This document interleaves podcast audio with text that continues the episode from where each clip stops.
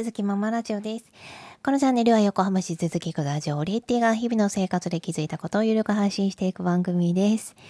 えー、息子たちが今私二人いるんですけど、年中さんと小学校1年生で、ついに二人とも幼稚園と小学校に行って、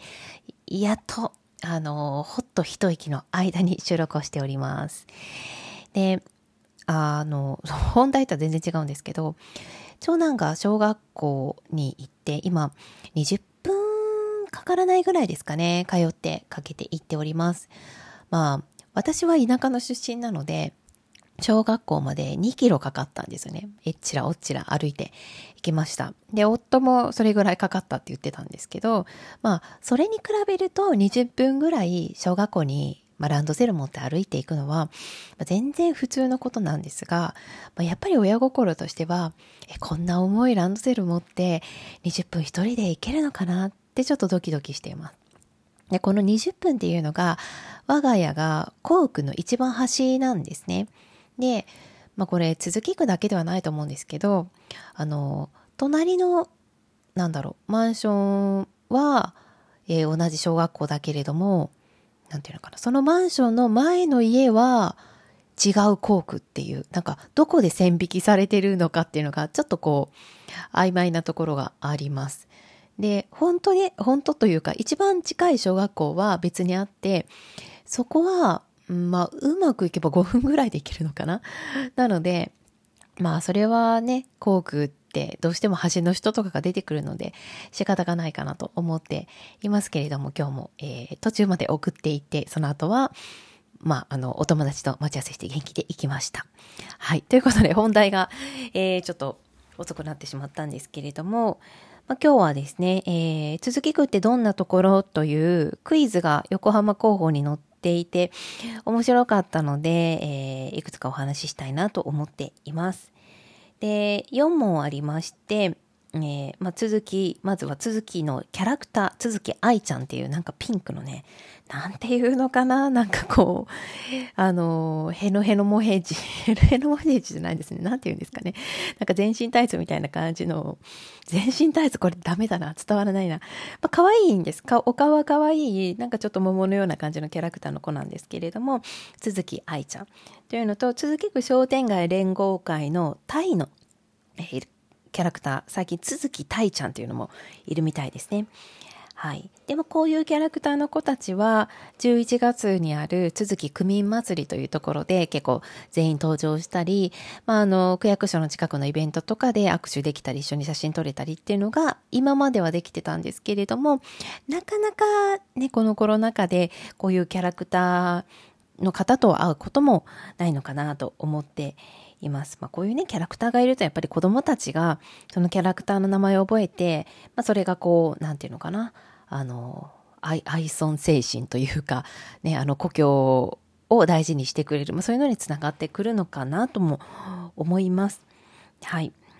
で、えっ、ー、と、あとは、まあ、農業についての、えー、続きクイズのね、話に戻りますけれども、農業についてのクイズ、続き区内の農家の数は、市内の18区中何位ですかって答えはなんと1位なんですね。鈴木区って結構農業が盛んで、まあ、小松菜の栽培で小松菜プロジェクトとかもね、あったりしますし、あのー、あ、これは続き区ではないのかな？なんかあの、麦を一緒に植えたりとか、あの、大根を抜いたりとか、そういう畑プロジェクトとか、イベントというのも、時々候補にも載っていますし、あの、まあ、なんか結構殺到するみたいですけどね。なんか15組とかいう時本当に朝一に連絡しないと、もうなんか埋まっちゃうみたいな感じなんですけど、まあ、子供が、私もね、今年中と小学校なので、小学校同士になったりしたら、そういう畑の体験とかも、まあ、あの、楽しかったり、小学校以上で参加できますというものも結構多いので、もうちょっと大きくなったら、あの、行きたいなというふうに思っています。はい。で、クエスチョン3で、現在の鈴木区のエリアは、えー、まあ、昔、あの、そう、都築って、えー、歴史博物館というのがありまして、まあ、昔ここがかなり大きな集落だったようなんですよね。で、この都築という名前自体がついたのは8世紀からということで、8世紀っていつ？あの万葉集とかのねえー、泣くようぐいす平安京の前なので奈良時代になるのかな？なので結構前から、えー、一応なんだろう人が住んでいて作ってえー、来られた町になっています。あの、お城の跡も結構ありますし、あとはもう小高い丘、山みたいなのが結構ポコポコあるんですね。電車に乗っていると、あの、あ、そこちょっと盛り上がってるなって、そこにすごく綺麗な桜の木が八幡山公園とかですね、センター北と南の間ぐらいであるんですけれども、そこは明らかになんか城壁というか、堀みたいなのがあったりして、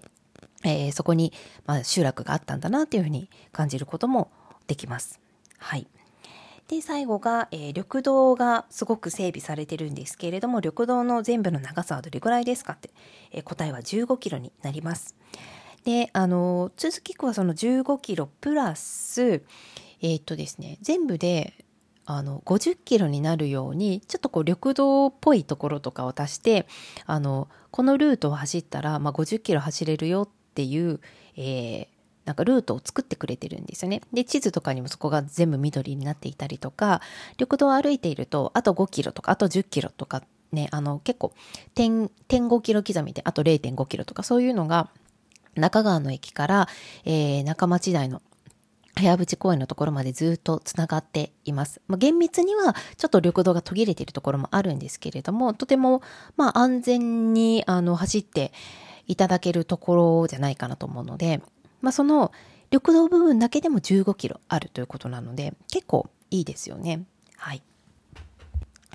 で、ちなみにグリーンラインの中山駅から日吉駅の距離自体が約 13km なので、えー、グリーンラインの